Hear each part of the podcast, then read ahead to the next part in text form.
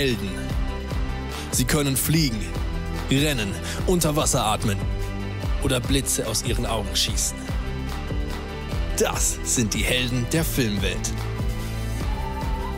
Wo sie auftauchen, kracht es. Aber das sind nicht die einzigen Helden. Die Bibel erzählt uns von so einem ganz anderen Schlaghelden. Sie berichtet uns von einer Wolke voller Zeugen, die uns umgibt. Menschen, die, weil sie sich auf Gott verließen, wahre Heldentaten vollbrachten. In dieser Serie wollen wir uns einige Helden anschauen und hören, was Gott uns durch ihr Leben sagen und zeigen möchte.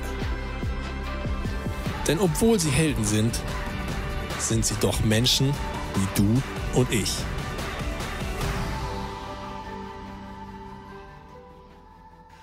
Ich freue mich total, äh, dass ihr heute da seid und äh, auch an den MySpots.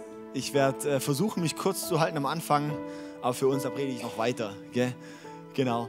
Hey, ähm, was total spannend ist heute, da waren einige Dinge, die heute Morgen mal ein bisschen, bisschen durcheinander hier bei uns im, im, auch im Team weil die Woche wurde bei uns hier in Singen in Location eingebrochen.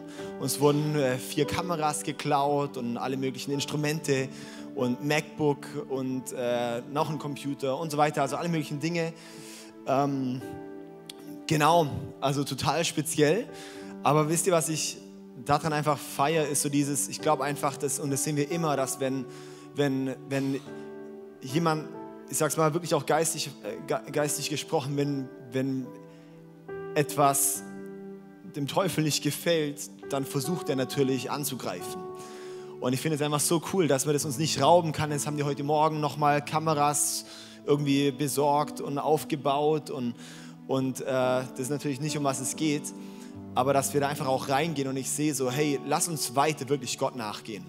Lass uns weiter wirklich auch suchen, dass Gott Dinge in Bewegung setzt und auch sollte jemand, der damit beteiligt war, ähm, hier auch irgendwie zuschauen, äh, dann einfach herzliche Einladung, es auch wieder zurückzubringen.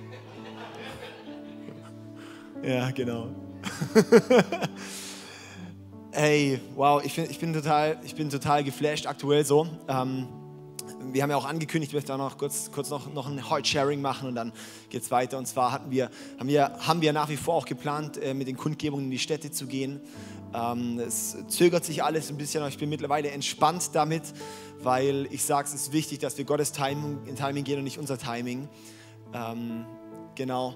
Und äh, das heißt, stay tuned, wirklich. Es ist immer ein bisschen kurzfristiger, vielleicht so eine Woche vorher oder sowas, wo wir Bescheid geben.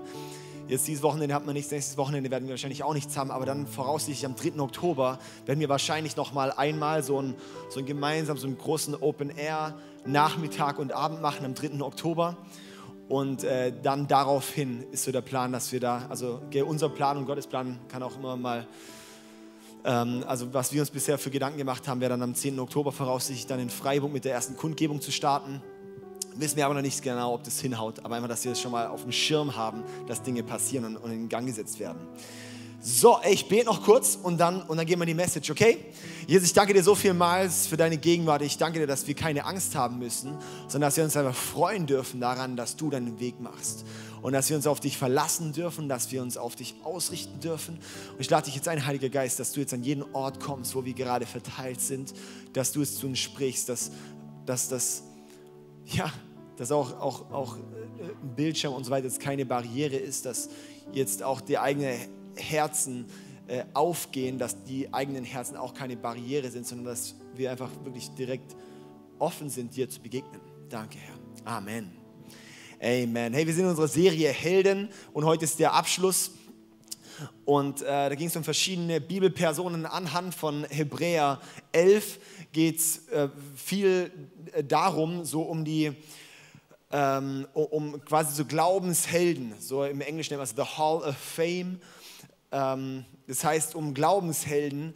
Und da haben wir verschiedene Leute die letzten Wochen angeschaut und ich möchte heute noch einen Glaubensheld uns nennen und der wäre Jesus. Ja? Und äh, das ist natürlich, Jesus ist für uns das, das ultimative Vorbild. Jesus ist für uns die ultimative Inspiration. Und das Coole ist nämlich, weil Jesus war nicht nur Gott, er war auch ganz Mensch. Das bedeutet, wie Jesus vorgelegt hat, ist auch für uns ein Vorbild, an dem wir uns auch orientieren sollten. Dass wir uns nicht irgendwie ablenken lassen von, ja, das war halt Jesus, sondern dass wir sagen, ja, es war Jesus. Das heißt, wenn der Heilige Geist in mir lebt und Jesus für meine Fehler gestorben ist, dann ist für mich dasselbe möglich, was Jesus getan hat. Und dass wir das einfach auf dem Schirm haben, Jesus wirklich als ein Vorbild zu sehen und, und, und nicht nur als, ein, als eine Optimalvorlage, was eh nie erreichbar ist sondern dass wir es wirklich als eine, als eine Motivation und als eine Inspiration nehmen, oh Jesus, ich möchte wirklich werden, wie du bist. Und dieser Vers in, in Hebräer 11 oder dann auch ähm, in Hebräer 12 heißt dann, hey, das ist wie so eine Wolke von Zeugen, die uns nach wie vor anfeuern. Und dann denke ich so, das, das motiviert mich irgendwie, weil es heißt, es gab so viele Menschen, Glaubenszellen, die waren vor uns auf dieser Welt und haben vorgelegt, und die sind nicht einfach nur tot und weg, sondern die sind nach wie vor bei Gott und die sehen nach wie vor, was wir bewegen und die feuern uns an, was wir machen. Und da denke ich so, das finde ich irgendwie cool, diese Vorstellung. Dass, dass da nach wie vor was da ist, auch, auch im Geistlichen sozusagen, dass, dass, da, dass wir nicht alleine sind, sondern dass Leute da sind, die vorgelegt haben, für uns da auch, auch aufgebaut haben. Und ich sage immer, es ist, ist wie so dieses, ähm, im, im, im Glauben ist es so, dass, dass wir immer auf die Schultern von denen aufsteigen können, was andere schon vorgelegt haben. Darum weiß ich, dass meine Kinder Joas und Jael, dass die irgendwann mal deutlich mehr nochmal abgehen werden, als Sarah und ich je könnten, weil sie können auf den Schultern, die wir vor, vorbereitet haben, dürfen sie aufbauen. Das was wir auch in der Kirchengeschichte sehen, ist, uns blöd ist, wenn wir dann eben in Vergessenheit geraten und wenn wir nicht auf dem aufbauen, was schon mal errungen wurde, dann fängt man wieder bei hinten an. Aber die Sache ist, darum ist das Thema, wirklich Menschen zuzurüsten, Menschen in etwas hineinzunehmen, so enorm wichtig, weil es diese geistlichen Schlüssel sind, die für uns da sind. Dass wir nicht immer, so das heißt ja auch, hey, schau in die Geschichte und du weißt, was, sagt, was bringt die Zukunft. Das bedeutet, auch dort dürfen wir auch geistig so diese sehen, schauen wir in die Geschichte, schauen wir, was in der Bibel ist. Und wir dürfen das als Standards nehmen für uns, auf dem wir aufbauen. Darum hat Jesus gesagt, ihr werdet nicht nur dieselben Dinge tun, die ich getan habe, was ja schon cool wäre, oder? Sondern Jesus hat gesagt, und ihr werdet noch größere Dinge tun, als ich getan habe. Weil genau Jesus seine, und Jesus sagt es, gell, das ist jetzt nicht irgendwie Petrus, Paulus, wo ich sage, ja cool, da gab es schon Leute, die schon mehr abgegangen sind als Petrus und Paulus. Sondern Jesus sagt es. Wenn ich das motiviert mich, weil ich sage, ja, ich darf auf den Schultern, wie Jesus vorgelegt hat, aufbauen. Und Jesus, er inspiriert mich, weil, weil er, er, er ist wie das Protobeispiel von Multiplikation. Und Multiplikation ist, ist, ist so diese, ein, ein Kernschlüssel, den wir als Christen verstehen sollten auch bei dem ganzen Thema auch Verwalterschaft und Geld und so weiter geht es für Gott nie darum, dass du einfach nur dein Geld hast, sondern dass du Vermehrung schaffst, dass du ein Segen sein kannst für andere.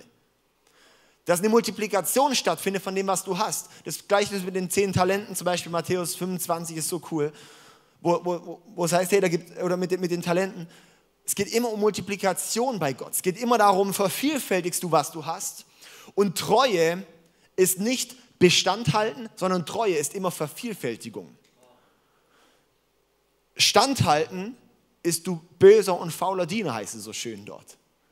Dass wir verstehen, wenn ich nach Gottes Prinzipien lebe, heißt es, dass ich das, was ich trage, vervielfältige. Dass das, was ich errungen habe, vervielfältige. Darum ist es auch bei uns in der Kirche, darum geht es nicht nur darum, dass wir hier singen, äh, Jahr für Jahr für Jahr glücklich rumsitzen, sondern da ging es darum, hey, einen Standort in Villingen zu gründen. Dass es darum geht, Gemeinden zu gründen. Warum? Weil wenn Gott uns etwas gibt, dann muss es multipliziert werden, sonst sind wir nicht treu. Und dieser Gedanke von Multiplikation, der ist so enorm wichtig. Und ich, und, und das liebe ich eben, bei Jesus da wirklich ganz konkret auch zu sehen. Und bei Jesus, ich meine, aus einem Menschen ist das Christentum entstanden. Ist schon cool, oder? Aber die Jünger, die haben es dann erst richtig weiter multipliziert nochmal. Das heißt, mit den Jüngern kam dann die exponentielle Wachstum. Das heißt, das heißt nicht immer, dass bei dir es schon exponentiell losgeht, aber dass vielleicht die Generation nach dir es richtig losgeht. Aber das Wichtige ist, dass du die Dinge treu reingibst. Und wir haben bei uns diese, diese Kultur, diese, wie wir befähigen, bei uns im ICF anhand von dem fünffältigen Dienst, Und da ist einer, eben der eine Dienst ist der Apostel, sozusagen der Apostel. Es gibt wie so fünf, fünf Kerndienste, die wir sehen. Und das eine ist der Apostel. Und das haben wir gekennzeichnet mit dem Wort we multiply. Wir multiplizieren. Weil ein apostolisches Denken brauchen wir in unserer Kirche und braucht jeder von uns als Christen. Es geht nicht darum zu sagen, oh, das sind ja welche, die multiplizieren. Ich bin halt der, ich halte einfach nur Bestand. Ich bin halt beständig. Dass wir das nicht als eine Ausrede nehmen, weil ich sehe nie in der Bibel, wo Jesus sagt, gut, du bist halt beständig, dann lass es einfach, wie es ist. Das mag ich natürlich jetzt als mein Persönlichkeitsstil zu sagen, gell? Ich mag es natürlich dann. Also, dass wir wirklich sehen, hey, Multiplikation ist das Herz von Jesus. Und ich möchte in eine Stelle reingehen, in Lukas 10, Vers 1 und folgende. Und da können wir gerade mal reingehen. Und das ist die, die Sendung der, der Jünger. Und zwar nicht nur der, der ähm, äh, 12, sondern der 70 bzw. 72. Daraufhin wählte der Herr 72 andere Jünger aus und schickte sie zu zweit voraus in alle Städte und Dörfer, die er aufsuchen wollte. Er gab ihnen folgende Anweisung. Die Ernte ist groß, doch die Zahl der Arbeiter ist klein. Betet zum Herrn, der für die Ernte zuständig ist, und bittet ihn, mehr Arbeiter auf seine Felder zu schicken. Hm. Und die Stelle, die finde ich so cool bei Jesus. Im Vers davor, noch in Kapitel 9, im letzten Vers 62, geht es darum, wer zurückschaut, kann mir nicht nachfolgen. Und dann der nächste Vers ist, und jetzt sende ich euch. Weil ihr dürft nicht mehr zurückgucken, was war, sondern ihr müsst auf das schauen, was kommt. Auch für uns als Kirche ein kleines Appell, nicht zurückzuschauen, was war, sondern zu schauen, was kommt. Und zurück, zurückzuschauen, auch von, bei Jesus, hey, davor hat er noch nie so viele Leute ausgesendet. Und jetzt ist eine Zeit, vorauszuschauen. Das heißt nicht mehr, dass er nur noch der Chief ist und alles macht, sondern dass er seine Jünger aussendet, seine zwölf und seine 70 nächsten Kreis und so weiter.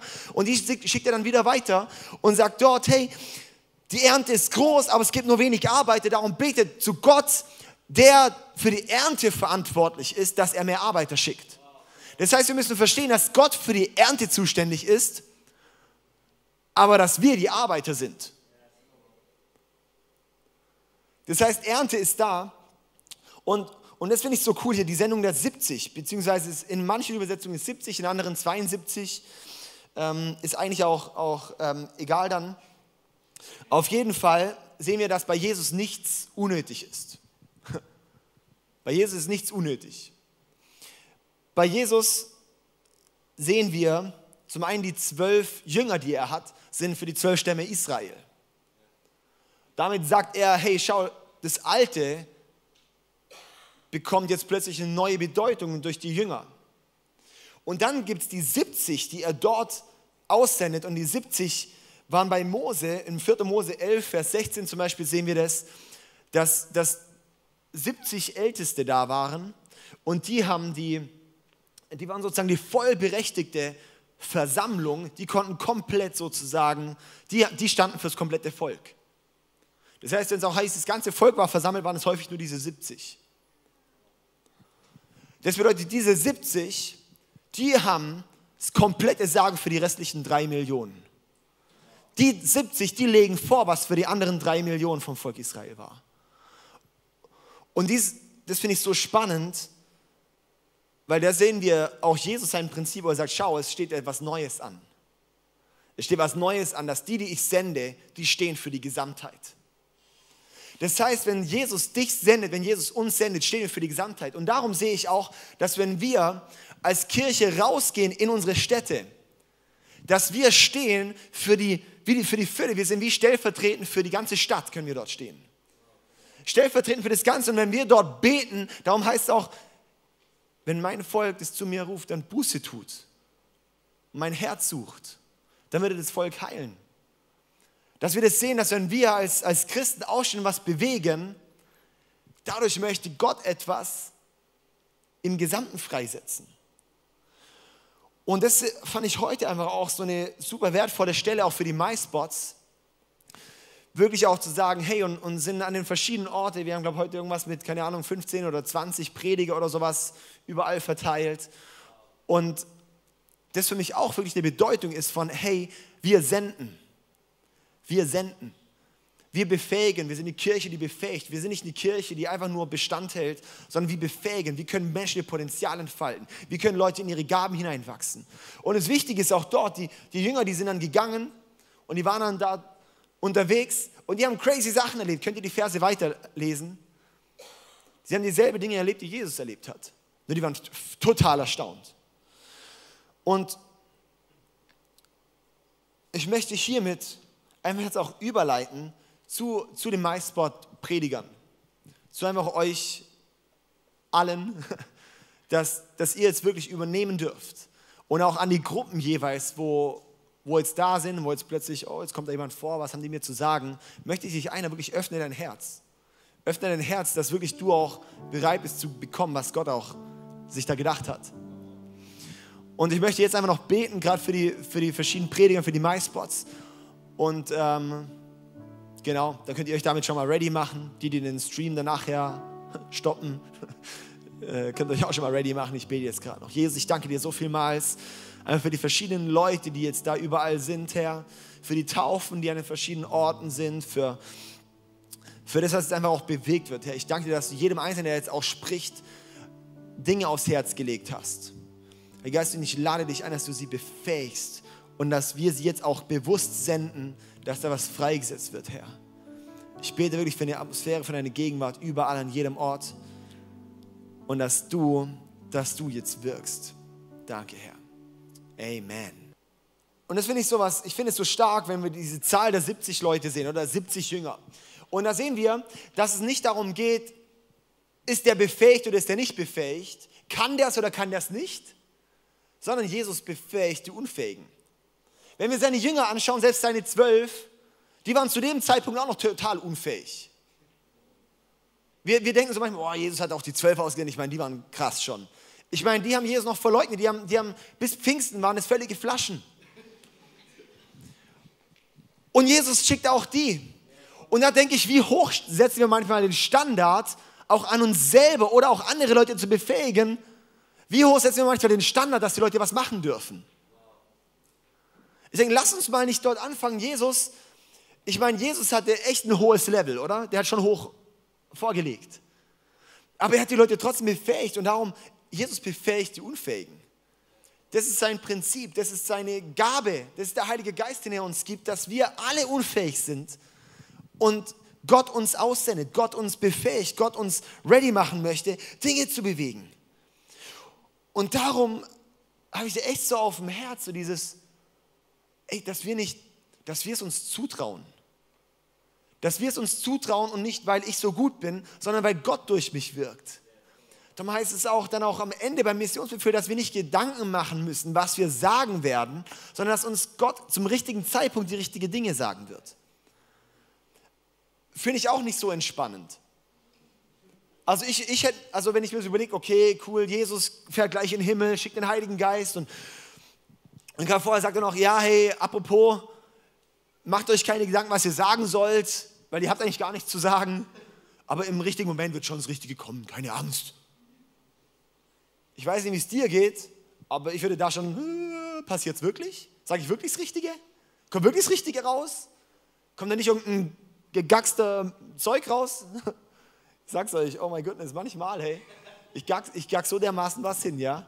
Äh, da denke ich so, ich kriege mir noch nicht immer richtige Sätze formuliert. Ich bin manchmal erstaunt, wie ich doch auf der Bühne noch reden kann, ja. Aber im Verhältnis zur Bühne bin ich im normalen Leben noch viel schlimmer. Ja, manchmal stotter ich da irgendwas hin, ich sage so, was, was, was war das jetzt gerade? ja, und das, oder wenn ich irgendwie wo anrufen muss, oder? Also ich weiß nicht, ich bin so ein, ich habe so total Respekt vor irgendwelche Be Behörden oder irgendwelche Dinge anzurufen oder irgendwie, keine Ahnung, bei der Bank oder keine Ahnung, irgendwelche Dinge anzurufen und ich fange da manchmal an und stotter da irgendwas zusammen. Und, Entschuldigung, wer sind Sie und was wollen Sie? Mega oft. Also mittlerweile, ich, ich kann es nicht mehr machen, wenn die Sarah im Raum ist, weil die mich dann immer auslacht. Und mittlerweile schreibe ich mir immer auf, wie ich anfangen möchte und trotzdem haut es oft nicht hin. Und dann denke ich so, okay, und ich soll vertrauen, dass Gott mir im richtigen Moment die richtigen Dinge sagt, nicht bei solchen Gesprächen, sondern wenn ich in seinem Namen irgendwo hingehe, ja, das darf ich auch annehmen. Das darf ich auch annehmen und mir bewusst sein, dass Gott es wirklich macht. Und es ist Laufen im Glauben, dass ich verstehe, hey, Gott möchte mich wirklich darin befähigen. Dann ist der nächste Gedanke eben, hey, die Ernte ist groß, aber es hat wenige, wenige Arbeiter. Und die Wichtigkeit von Arbeitern betont Jesus damit, indem er so viele aussendet. Jesus sendet 70 Leute aus und sagt dann noch dabei, es gibt ziemlich wenig Arbeiter für die Ernte. Das war wie eine Botschaft an uns. Wir, wir denken jetzt im Verhältnis, boah, 70 Leute, Jesus, wie willst du die alle persönlich begleiten? Das kriegst du gar nicht hin. 70 denken wir schon, das sind eigentlich recht viele. Stellt euch mal vor, wir gehen mit einem 70 Mann Outreach-Team raus in die Stadt. Das ist viel. Und da würde Jesus sagen, schau, es ist zu wenig. Wir haben wenig Arbeiter für die Ernte. Darum betont damit Jesus, wie wichtig es ist, dass es Arbeiter für die Ernte gibt. Hm. Es ist so wichtig, dass wir da wirklich auch rausgehen. Und dann dürfen wir weiterlesen. Und dann geht es weiter in Vers 3. Nun geht und denkt daran, dass ich euch wie Lämmer unter die Wölfe schicke. Wieder ermutigen. Danke, Jesus. Jesus ist nicht immer nur so touchy, touchy, Pastor, Hirte, Liebling, Boy. Sondern Jesus ist manchmal echt, wo ich denke, was, was fällt dem ein? Jesus, was hast du dir jetzt dabei gedacht? Jetzt sagst du das auch noch, sagt ihr noch wenigstens, hey Leute, es kommt schon gut. Traut euch, ey, die Leute werden euch, das wird schon okay sein. Und er sagt, nein, ich schicke euch wie Wölfe, äh, wie Schafe unter die Wölfe. ich schicke euch wie Schafe unter die Wölfe. Eins, was wir dort raussehen, ist, dass wir Gottes Plan nicht mit Gewalt, sondern mit Liebe durchbringen sollen. Wölfe vollbringen einen Plan mit Gewalt. Schafe können gar nicht gewalttätig sein, glaube ich. Also zumindest nicht schlimm. Und wir sagen, ich renne dich um. Nee, aber Schafe, die, die stehen auch für sowas Liebevolles, für sowas Zutrauliches, für sowas vielleicht Naives manchmal. Dass wir vielleicht auch einfach ein bisschen naiv rausgehen dürfen. Dass wir einfach auch mal uns trauen dürfen, hey, Gott hat, Gott hat einen, Gott hat einen Auftrag für mich. Ich habe keine Ahnung, wie ich es erfüllen soll, aber darum ist es Gottes Auftrag und nicht, nicht, nicht mein. Gott schaut danach.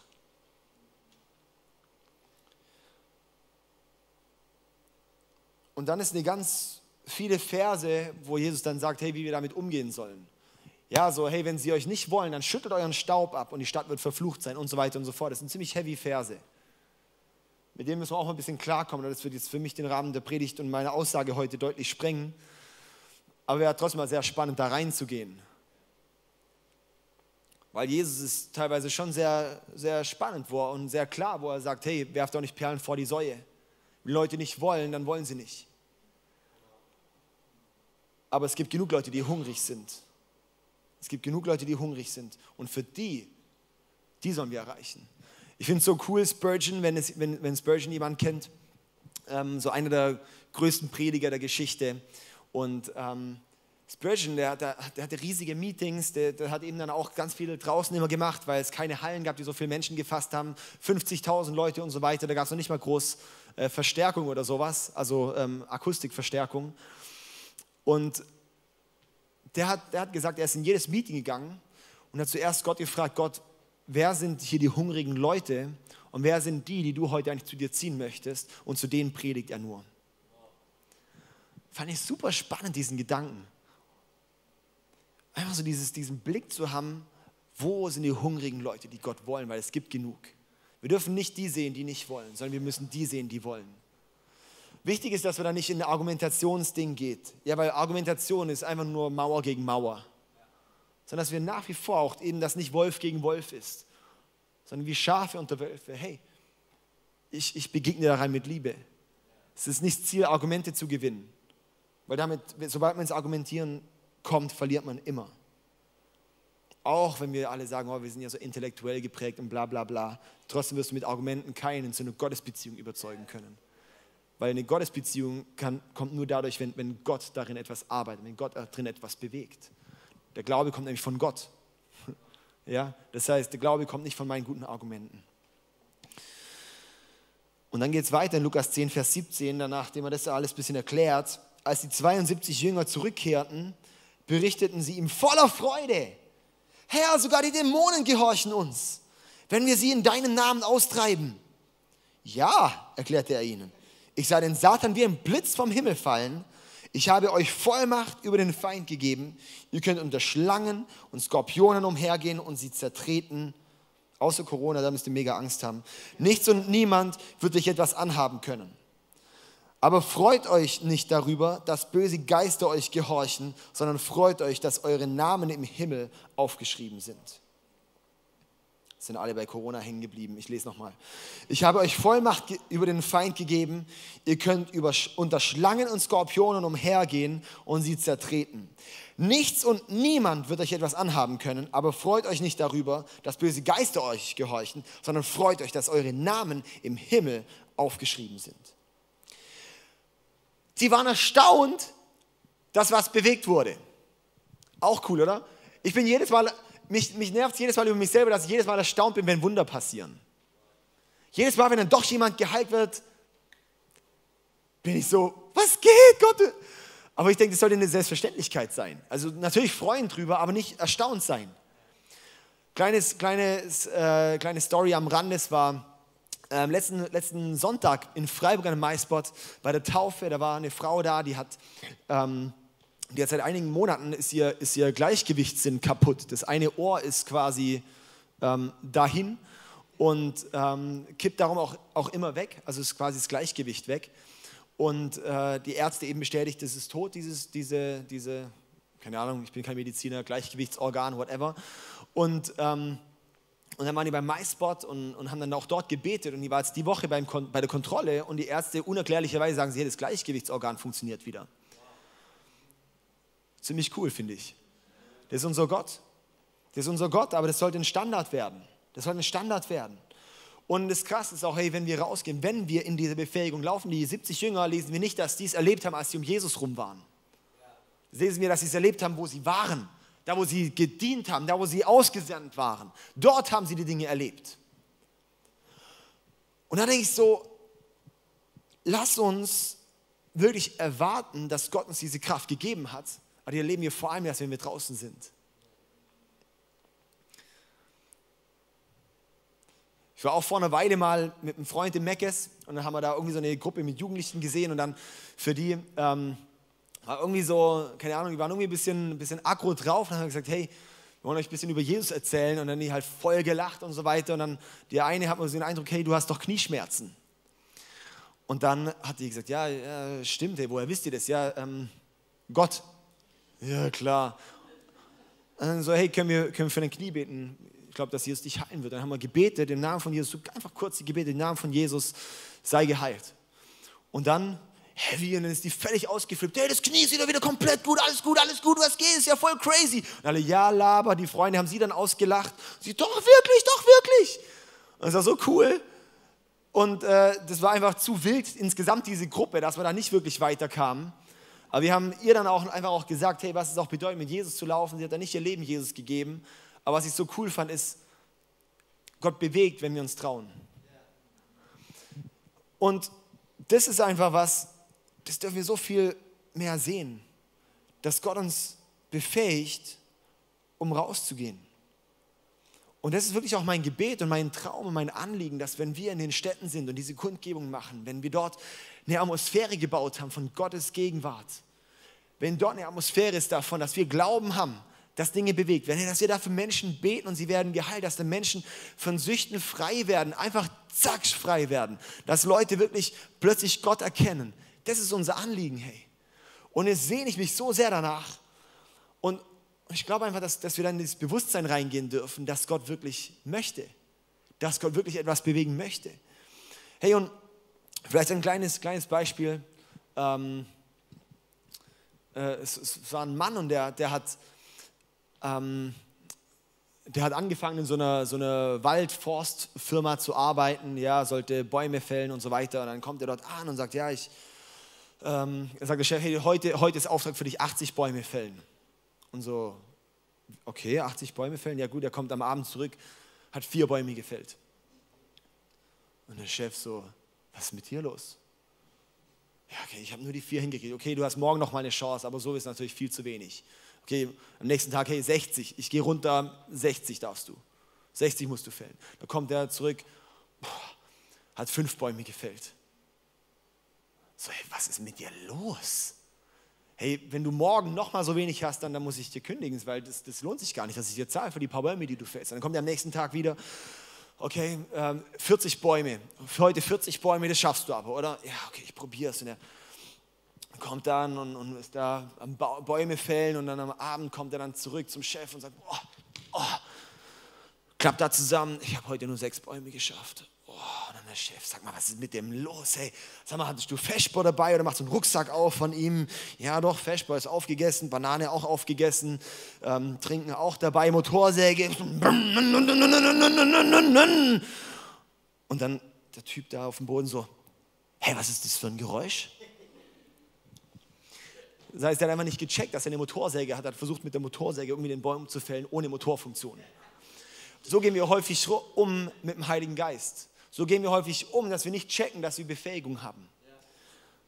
So, so denken wir manchmal, dass das, also ich weiß nicht, wie es dir geht, aber mir geht es oft so, dass ich nicht check, dass eigentlich eine übernatürliche Befähigung dasteht, die Dinge möglich macht, wo Gott gesagt hat, dass die möglich sind. Dass es einfach das Ding ist, dass ich sie auch bediene und dass ich es bedienen lerne.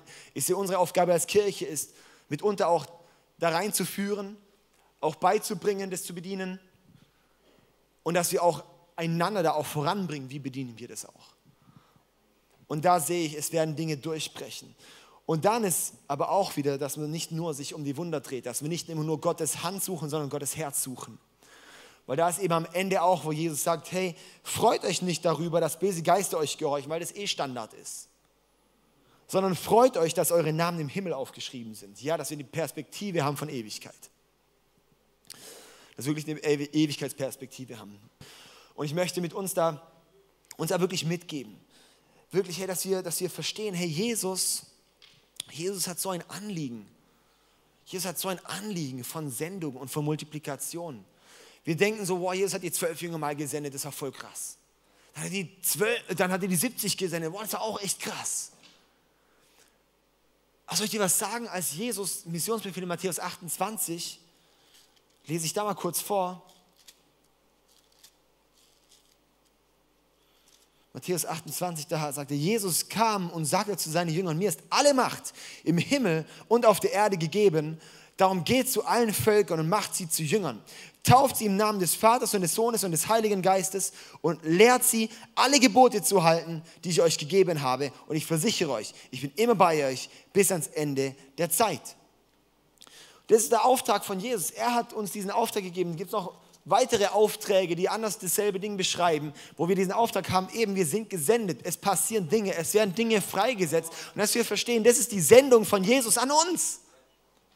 Dass wir nicht sehen, das war nicht nur eine Sendung an die 70 damals und noch an die ersten zwölf Apostel und dann vielleicht noch irgendwie ein paar äh, Bros und, um, um die rum, sondern nee, das ist was, das hat nicht aufgehört. Ich habe lange Zeit geglaubt, dass diese Zeit vom übernatürlichen Wirken Gottes und vom Heiligen Geist aufgehört hat, als die Bibel fertig aufgeschrieben war. Das glauben viele Glaubensdenominationen. Äh, die sagen, okay, damit wo das Wort Gottes jetzt da ist, Jetzt hat das Wirken vom Heiligen Geist aufgehört, das Übernatürliche. Das braucht es nicht mehr, weil es jetzt alles in der Bibel gibt. Das brauchen wir nicht mehr. Sag ich so ein Bullshit und die größte Lüge vom Teufel, die er den Christen mitgegeben hat. Diese Lüge hat mich jahrelang blockiert. Dass wir aufstehen und wirklich auch erkennen, wow, hey, Gott hat uns befähigt. Bis heute gilt diese Zusage. Bis heute gilt es, dass wir Dinge durchbrechen, dass wir beten und es passiert. Dass wir beten und es wird freigesetzt. Dass wir das wirklich auch erkennen. Und das ist echt was, wo ich, wo ich ah, wo so mein Gebet ist, hey. Wo mein Gebet ist, dass wir, und ich muss mich da selber so, so in den Hintern treten, weil ich merke, Mensch, bei mir genauso. Aber wisst ihr, was ich Bock habe? Dass wenn wir in eine Gruppe zusammengehen, ist es einfach viel leichter. Warum hat Jesus nicht Einzelne nur geschickt? Weil es in der Gruppe leichter ist. weil sie in der Gruppe stärker ist, weil sie in der Gruppe sich gegenseitig pushen, weil sie miteinander können sie sich hochtragen, wenn der eine gerade Angst hat und wenn der andere nicht glaubt, dann glaubt der andere und so weiter und so fort. Das ist was ist, wo wir reingehen. Hey Leute, ich, ich sehe wirklich, es ist eine Zeit und diese Aussage, die Jesus dort macht, hey, die Ernte ist groß, aber es gibt wenige arbeitet, die ist eine Überschrift für unsere Zeit heute. Die Ernte ist groß, aber es gibt wenig Arbeiter. Ich habe so Bock, die Ernte zu sehen. Und ich habe auch Bock, die Arbeiter zu sehen. Wisst ihr, uns cool ist, die Kirche sind die Arbeiter und die Ernte ist draußen. Das heißt, wir werden keine Ernte einholen, wenn wir einfach nur hier in unseren Räumen rumsitzen. Das haben wir Kirchen in den letzten Jahrhunderten gelernt, dass wir uns nur in unseren Kirchen aufhalten. Traurig eigentlich. Ich denke die ganze Zeit so, wie dumm, wie, wie kam man da nicht früher drauf, dass wir mal rausgehen sollten? Lieber später als nie. Ich möchte uns noch beten zum Abschluss. Vielleicht können wir zusammen aufstehen, Herr. Ich danke dir so vielmals, dass du uns sendest wie Schafe unter Wölfe. Auch in der Zeit heute, wow, wie alles verschlungen werden will, was von dir kommt. Aber das darf uns nicht aufhalten, es darf uns keine Angst einflößen, sondern Herr, wir wollen auf dich, wir wollen auf dich vertrauen. Jesus, ich bete jetzt für eine. Ich möchte ganz besonders beten, Herr, dass wir nicht warten müssen, oh, bis ich so weit bin. Ich sehe es als eine, als eine große Lüge, vom, auch wieder vom Teufel, die große Lüge von, oh, ich bin halt noch nicht so weit. So, sobald du unser Leben genommen hast, sobald unser Leben dir gehört, sind wir so weit. Und ja, wir haben immer noch Potenzial, aber wir sind so weit. Und möchte auch dir zusprechen, du bist so weit. Rede dir nicht ein, dass du dich noch weiterentwickeln musst, bevor du in den Auftrag gehen kannst, den Gott hat. Sondern der Auftrag ist Gegenwart und nicht Zukunft. Heiliger Geist, ich lade dich ein, dass du jetzt wirklich freisetzt bei uns diese, dieses Bewusstsein von, was es bedeutet, wirklich auch zu gehen, was es bedeutet, rauszugehen, Herr dass unser Herz ist, wirklich Menschen für dich zu erreichen. Menschen mit deiner Liebe zu begegnen. Es gibt so viel Hoffnungslosigkeit, so viel, so viel Frust, so viel Verletzung.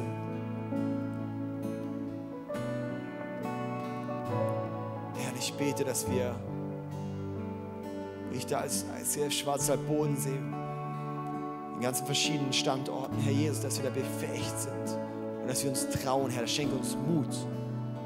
Und ich bete jetzt bei jedem Einzelnen wirklich für einen Mut und für, eine, für ein Bewusstsein, wirklich da reinzugehen, was du vorbereitet hast.